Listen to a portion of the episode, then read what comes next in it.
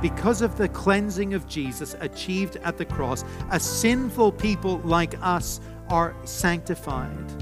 Because of what he did, a defiled people are purified.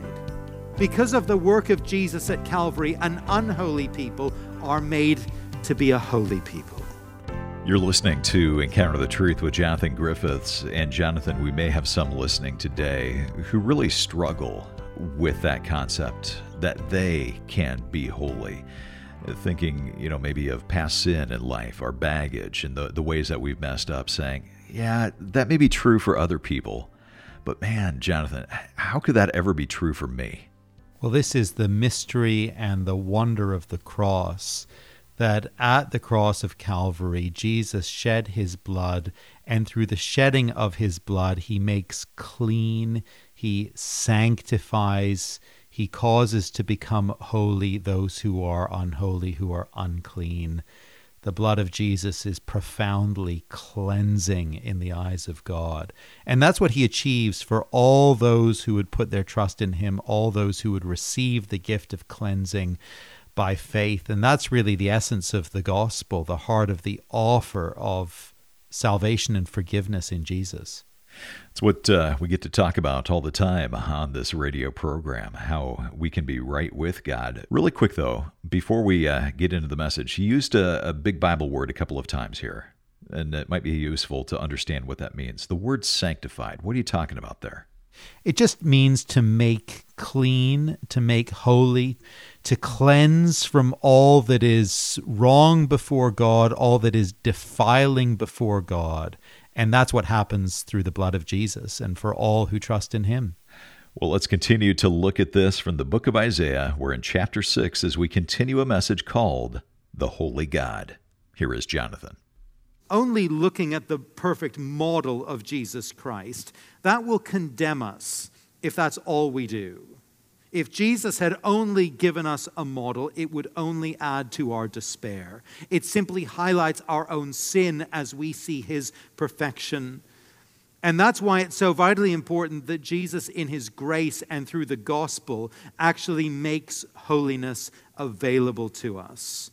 The God who is holy, who models holiness to us in Christ, also gives us holiness in Christ. And that's our third point right from the moment of Adam and Eve's expulsion from the Garden of Eden from his holy presence, right from the beginning there in Genesis, the crisis at the heart of the human condition has been how to be restored to the presence of a holy God.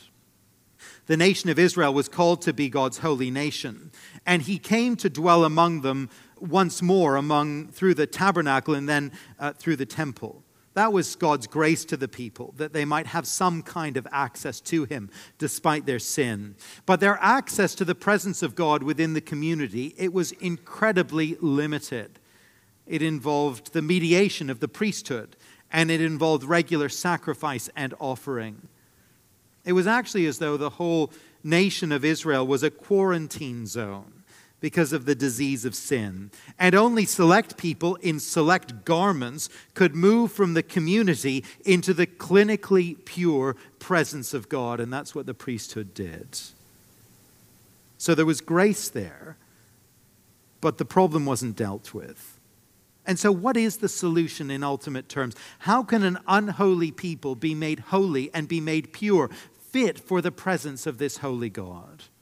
Well, that short term answer came through the temple sacrifices, where the blood of the animal would provide cleansing for the people. But that wasn't final, that was never complete, it was never actually effective. And if we know the gospel, we know that the answer would ultimately only come through the Lord Jesus himself. The outstanding treatment of this theme in the New Testament comes in the book of Hebrews in chapter 9. And I actually be grateful if you would turn there with me. Hebrews chapter 9. Here the writer is looking back at the Old Testament sacrificial system, at the tabernacle, and then at the temple, and he's reflecting on all of that. And looking back on it, he, he says this, middle of verse 9 of Hebrews 9. According to this arrangement, gifts and sacrifices are offered that cannot perfect the conscience of the worshiper, but deal only with food and drink and various washings, regulations for the body imposed until the time of the Reformation. The old system, it could provide some symbolic, ceremonial cleansing of defilement, but it couldn't deal with the internal cleansing needed the cleansing of the heart, the cleansing of the conscience. But, verse 11, but when Christ appeared as high priest of the good things that have come, then through the greater and more perfect tent, not made with hands, that is not of this creation, he entered once for all into the holy places, that is, into the heavenly sanctuary not by means of the blood of goats and calves, but by the means of his own blood, thus securing an eternal redemption. For if the blood of goats and bulls and the sprinkling of defiled persons with the ashes of a heifer sanctify for the purification of the flesh, how much more will the blood of Christ, who through the eternal Spirit offered himself without blemish to God, purify our conscience from dead works to serve the living God? Now, the imagery here is perhaps a little bit unfamiliar to us. Some of the concepts take a little bit of work to understand, but the point is actually very simple.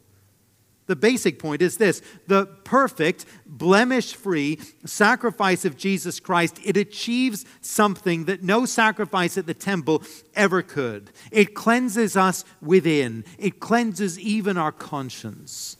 It deals with sin in a true, substantial, and real way. It pays the price of sin so that the matter is dealt with before God, so that the slate is wiped clean. And because the sacrifice of Jesus achieves that for us, well, it means that you and I, if we belong to Him, we can go uh, to bed at night and we can put our head down on the pillow and we can sleep in peace. It, it means that we can live in freedom. It means that we can contemplate death, even the judgment to come, without fear and without trepidation.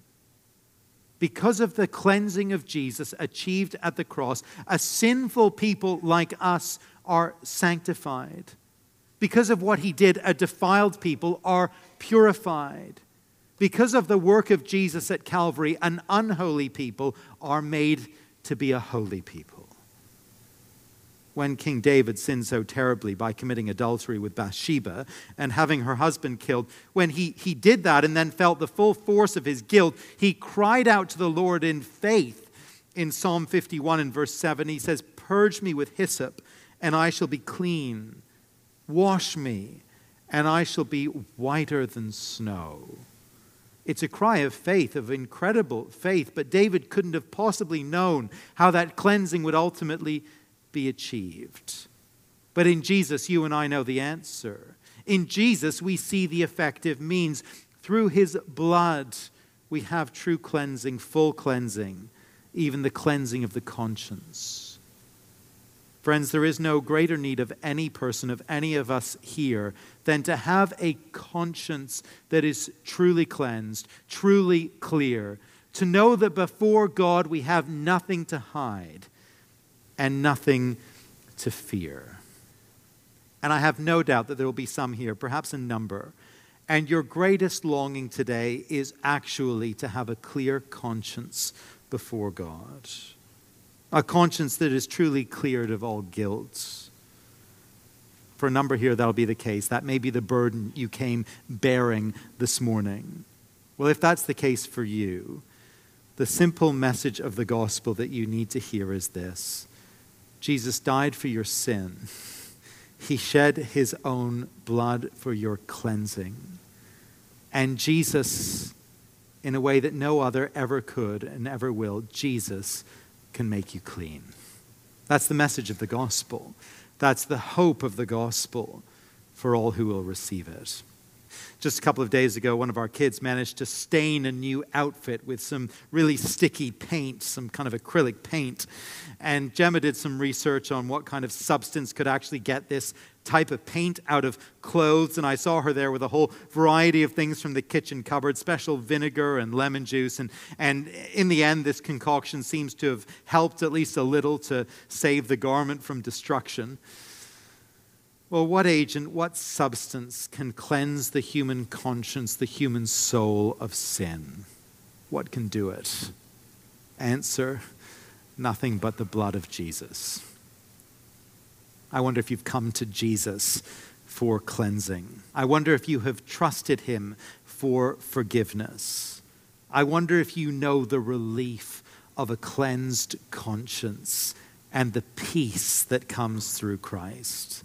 I wonder if you've come to him. If you haven't, would you come to him? Would you come to him even today? Would you come to him in faith and confess what you've done and confess who you are as a sinner?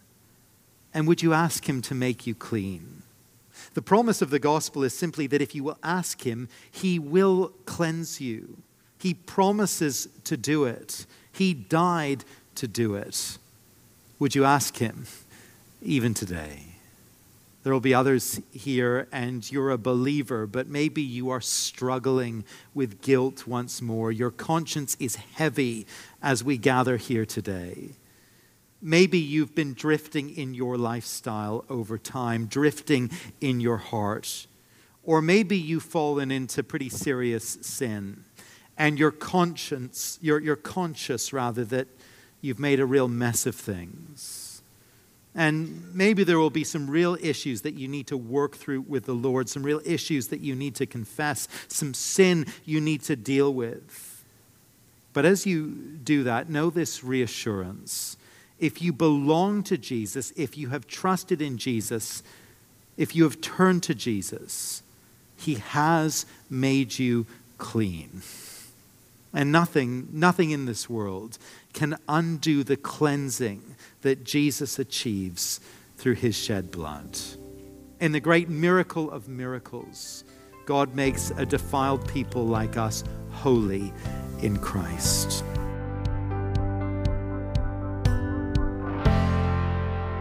This is Encounter the Truth with Jonathan Griffiths and a message called The Holy God, taking a look at well, several passages in the Old Testament today Isaiah 6, Exodus 15, and Psalm 99. Hope you'll stay with us. We're going to get back to this message in just a moment. But if you ever miss a broadcast, come to the website. You can always listen online, or maybe you joined us a little bit late or have to leave early. You can listen to the program in its entirety when you come to encounterthetruth.org. That's encounterthetruth.org. Back to the message. Once again, here is Jonathan. Finally, as we finish, God calls each one of us to holiness in Christ.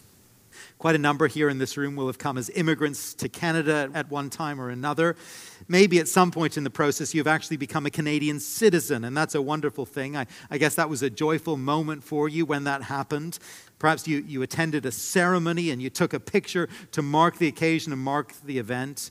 You were given a new status in the country. Even in some ways, you were given a new identity. You have a new standing before the government under law. You have a new security, a new protection.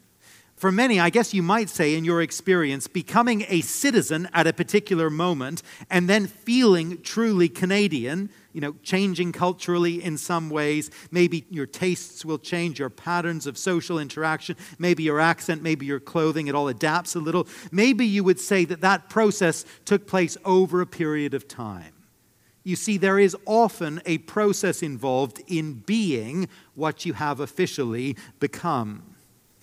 When you and I first trust in Christ, the cleansing benefits of his death are applied to us by faith. We are cleansed, we are made holy, so that now belonging to Jesus, being united to Jesus, being in Christ, as the Apostle Paul would say, the holy God, he now looks on us not as a defiled people, but as a holy people.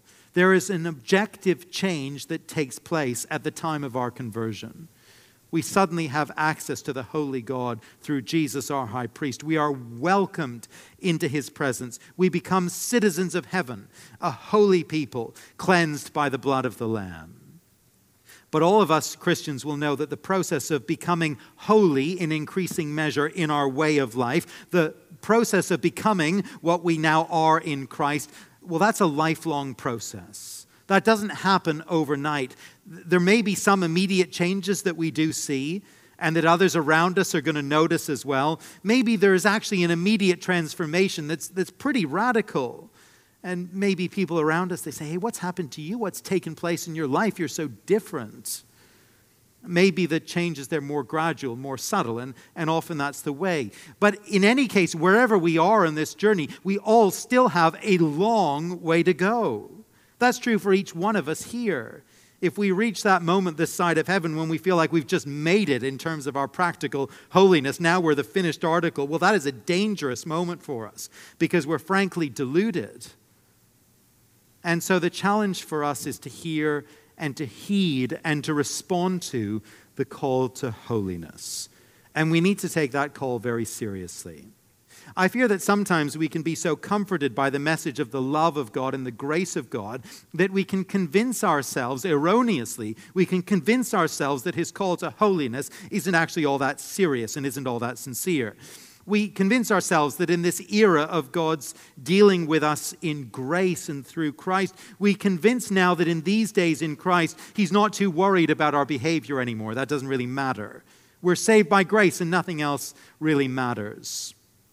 But if we read the New Testament with any care at all, we see that the call to holiness is not diminished by the grace of Christ, but it is actually amplified.